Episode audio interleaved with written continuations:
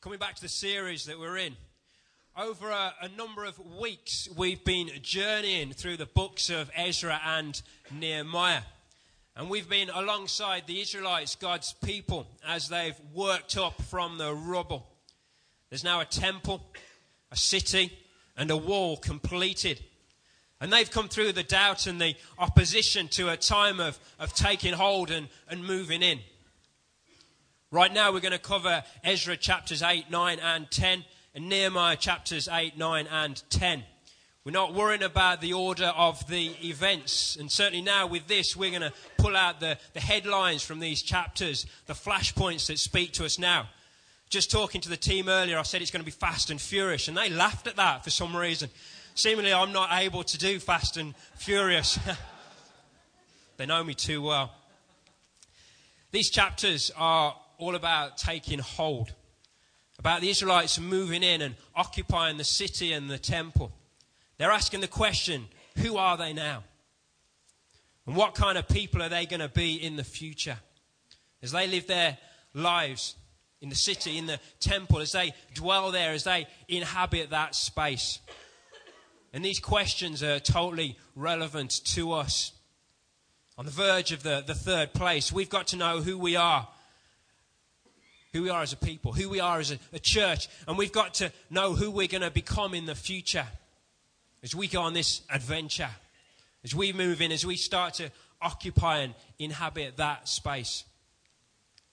And I want to start by telling you something about myself, if you don't know already. I'm a, a cautious person. I don't rush in. I check out a situation first. I analyze the opposition. I, I look at the positives and the, and the negatives before I commit myself and throw my hand in. And it was funny. It was funny two weeks ago, going to Emily's, my daughter's school, our, our first parents' meet up with the teacher. It was like a, a watershed for me. Suddenly, it wasn't my parents who were coming back from school with worried looks on their faces, but me me as a, a parent talking to the teacher, trying to sound like I knew what I was talking about. And what was great about it, what was great is that I recognized Emily. Not just her photo, but the, the child. That's a grower, isn't it, that one? But the, the child that the teacher was describing. The teacher was saying that Emily is quiet. She's very cautious. She takes time to observe what's going on and then she gets involved. And I wonder where she gets that from. Like father, like daughter, family traits coming down. And in recent years, in recent years, I've tried to step outside of that, to get out of my comfort zone, because I've learned some things about God. I've learned that often God is bold, God is brave. At times in the Bible, God is portrayed as a, a warrior a risk taker, a, conflict maker, a nation shaker. And the first headline from the book of Ezra comes as Ezra is leading his group of exiles back to Jerusalem.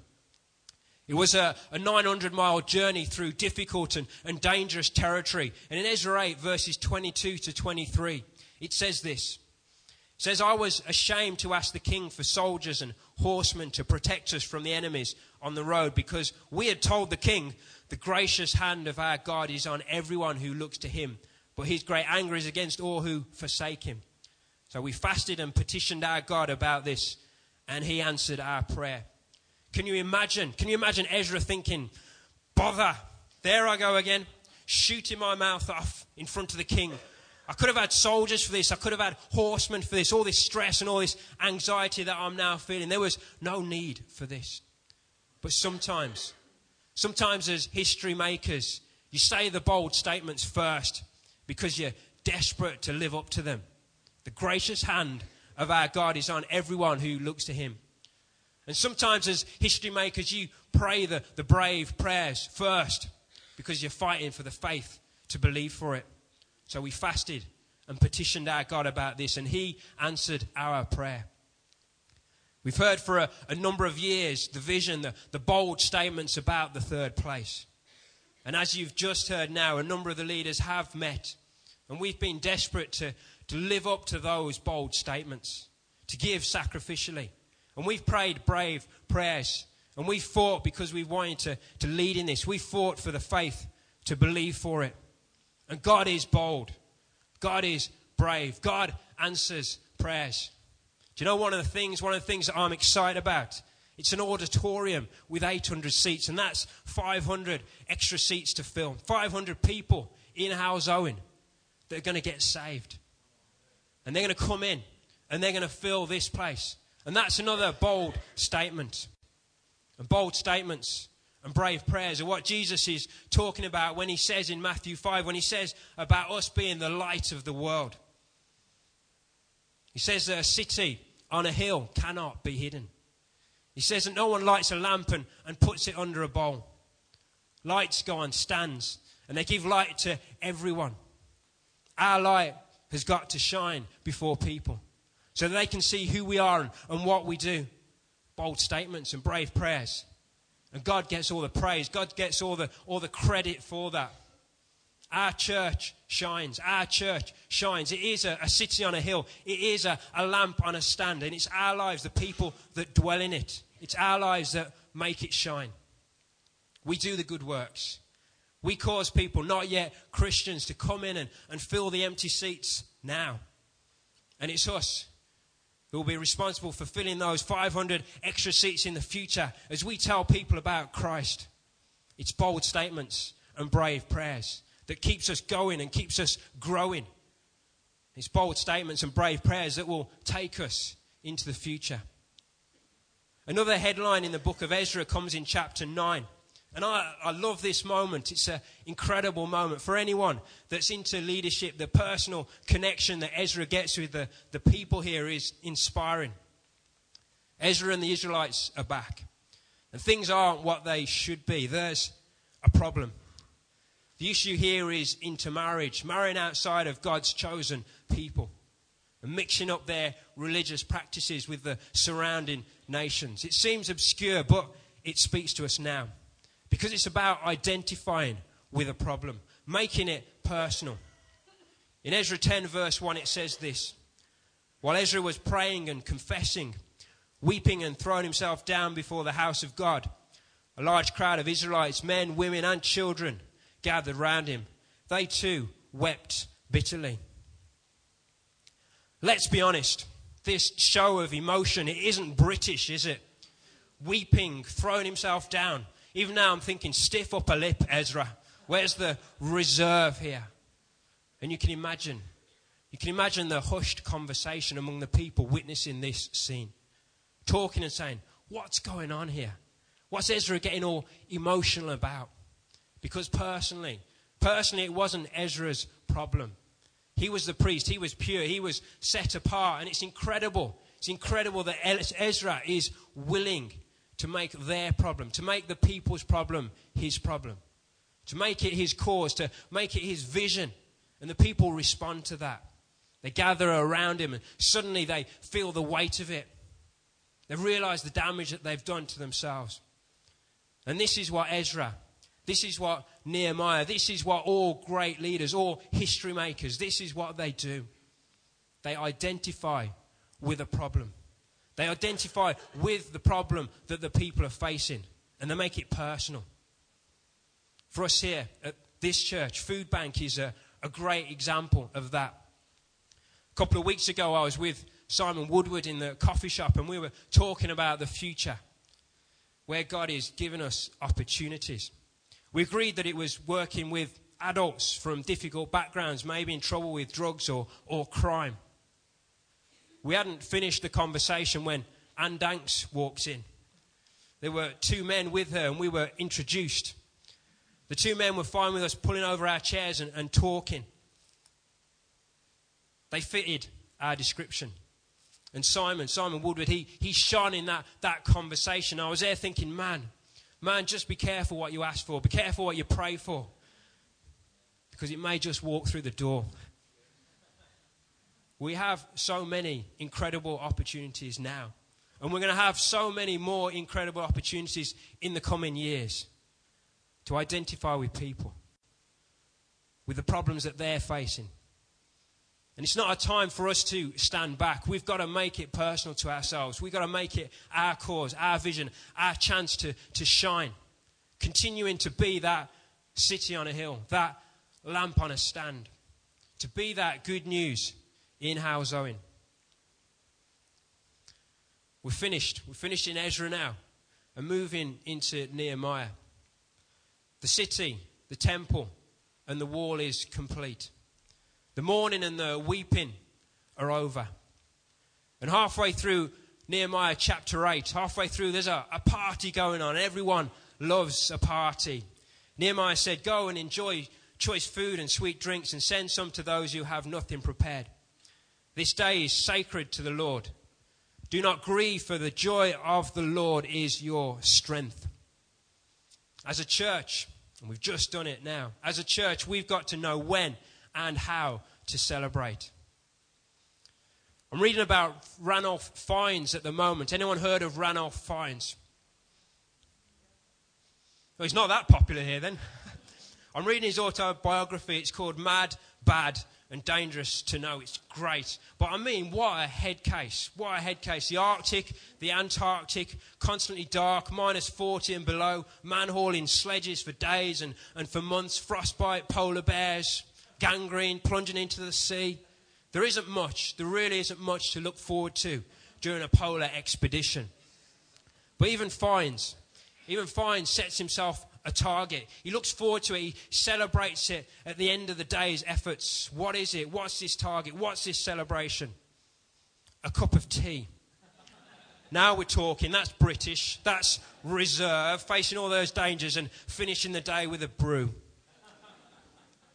And we've got to set ourselves, we've got to set ourselves targets and we've got to celebrate them. We can sing, we can dance, we can throw our arms around, or we can have a cup of tea and celebrate on the inside, so long as it's a show of strength. For the joy of the Lord is your strength. There's something else here, something subtle but important. Nehemiah, he tells the people to send choice food and sweet drinks to those who have nothing prepared. We're people. We're people that live with overflow. Overflow from what God's doing in our lives personally, overflow from what God's doing in our church corporately, overflow of our food, overflow of our drinks, overflow of our money and our faith, overflow of our, our joy, overflow from our families, overflow of a sense of God's power and God's presence, overflow to the community of Owen. They benefit from us being here. They may not know it, they probably don't care about it, but they'd miss it They'd miss it if it was gone. We're people that live with overflow. Our lives, our church being so filled that it spills over. The Spirit living and moving in Halesowen. And we've missed it. We've missed it if we only remain in here. We're all pastors. We're all ministers. In our streets, we're pastors and ministers. In the playground, in our colleges, in our places of work. What we are in here needs to be overflowing out there. Coming back to the Bible, coming back to the Bible, if you want the Old Testament in a, in a nutshell, this is it in Nehemiah chapter 9. It starts in verse 5 and goes through to verse 37. We get the history of the Israelites, God's people. And I think it is important. It's important that we know how to handle our history, that we remember it, that we respect it, that we learn from it, but that we also live in the now moment. See, there's a danger that we can be living in the past. The days when Billy Graham could save thousands in his stadium crusades. If only you could get someone to pitch up, there's a good chance they'd become a Christian. Then there's a danger that we can be living in the, the future, waiting for the revival, the next big thing. Looking back, and I know it's a, a position of advantage. It was incredible the reaction to Todd Bentley with the the Lakeland revival. And I think it showed something. Showed a, a desperation for this to be it, the future now, for an end time revival, the second coming. But maybe caught up in that desperation was the chance of a quick fix, of bypassing the hard work of doing church, of continuing to meet together, of serving and sacrificing together. I don't know, I'm just asking the question. But I do know, I do know that God has placed us here at this time, in this generation, in this church. And we don't choose the time, the time chooses us. And maybe it's like hide and seek with God. And when God's finished counting, he shouts, 99, 100, coming ready or not. Are we ready now? We've got to be people that remember and respect our past. We've got to be people that have a secure hope for the future, that Christ is to come. But we've also got to be living in the present, in the now moment, doing the hard work of church, serving, sacrificing, and meeting together. If we now read Nehemiah 9 from verse 5, it will show us what's going on here. It says, Blessed be your glorious name, and may it be exalted above all blessing and praise. You alone are the Lord. You made the heavens, even the highest heavens, and all their starry host, the earth and all that is on it, the seas and all that is in them. You give life to everything, and the multitudes of heaven worship you. And what we get there is creation, the opening of, of Genesis, and it goes on running through the events of Exodus, Leviticus, Numbers, Deuteronomy. It goes on telling the story of God's people.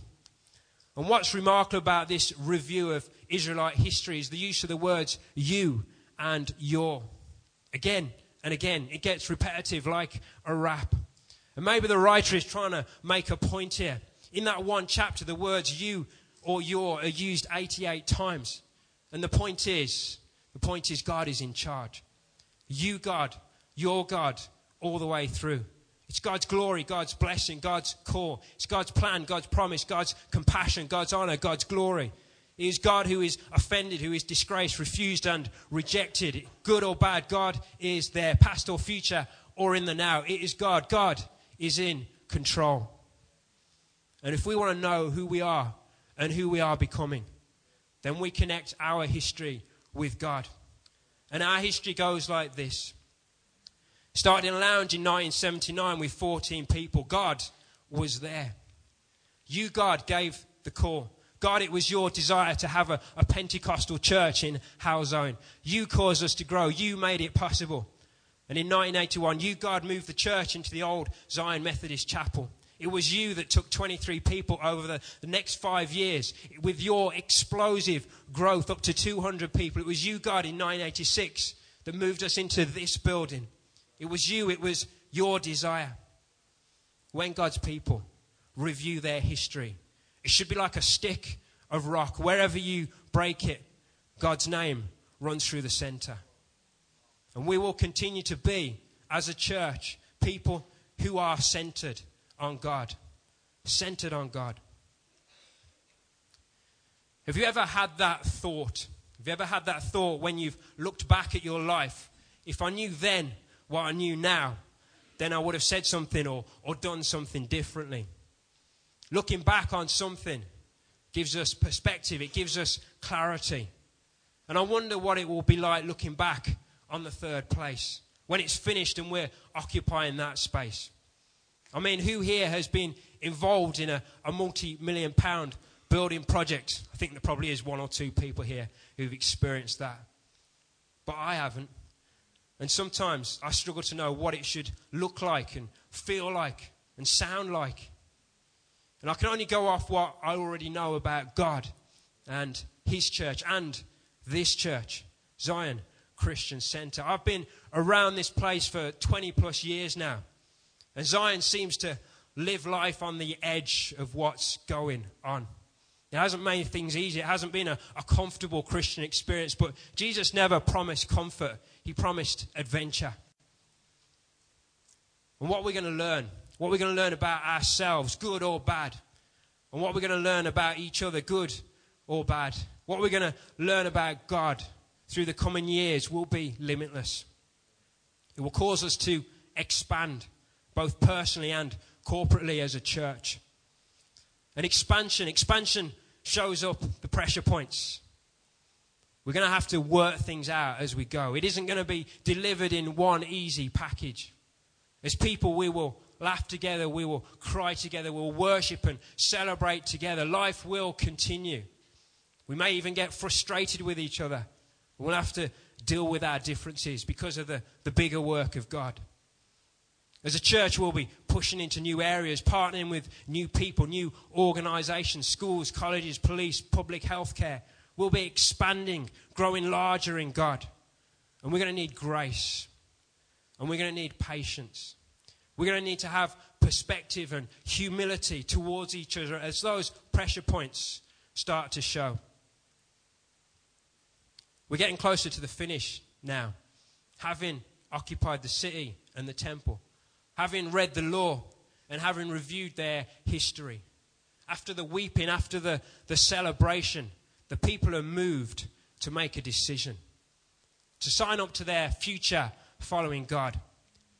In Nehemiah 9, verse 38, it says, In view of all this, we are making a binding agreement, putting it in writing, and our leaders, our Levites, and our priests are affixing their seals to it. Sometimes, sometimes it's essential that we agree and that we see that agreement down in writing. Just through looking at the shifts in culture I think that my generation, my generation, the generations that are, are coming through, I think that we don't really like commitment. We prefer to leave it open. We don't want to cut down our options too soon. And commitment, commitment for the, the long haul, I think, is now counter-cultural. It goes against the way we're wired up. But if we're going to experience the, the fullness of God, if we're going to see God impacting our lives, if we're going to see God impacting the lives and the community around us, if we're going to expand, then that's the commitment that we're going to need commitment for the long haul. So often, God seems to take us the, the long way around because he's, he's more interested in what He can do in us, testing, challenging, refining our character, than us feeling like we've reached the finish. And what the people do here is to get their leaders, the Levites and their priests, to fix their seals to it, to hold them to it. They wanted to follow through on this agreement. And they knew that there would be times, times in the, the future when they would waver, when their faith would falter. But when you've made an agreement like that, you can look back and you can say, We agreed. I signed up to this. We built this together. It's a bold statement. It's a, a line on the ground. It's a, a peg in the sand. And, and an agreement like that, an agreement like that bonds people together. It unites them. It's commitment for the long haul. Going back, going back to when I was growing up, I started out in a different church to this. It was Hasbury Christian Fellowship. Some of you will know it well.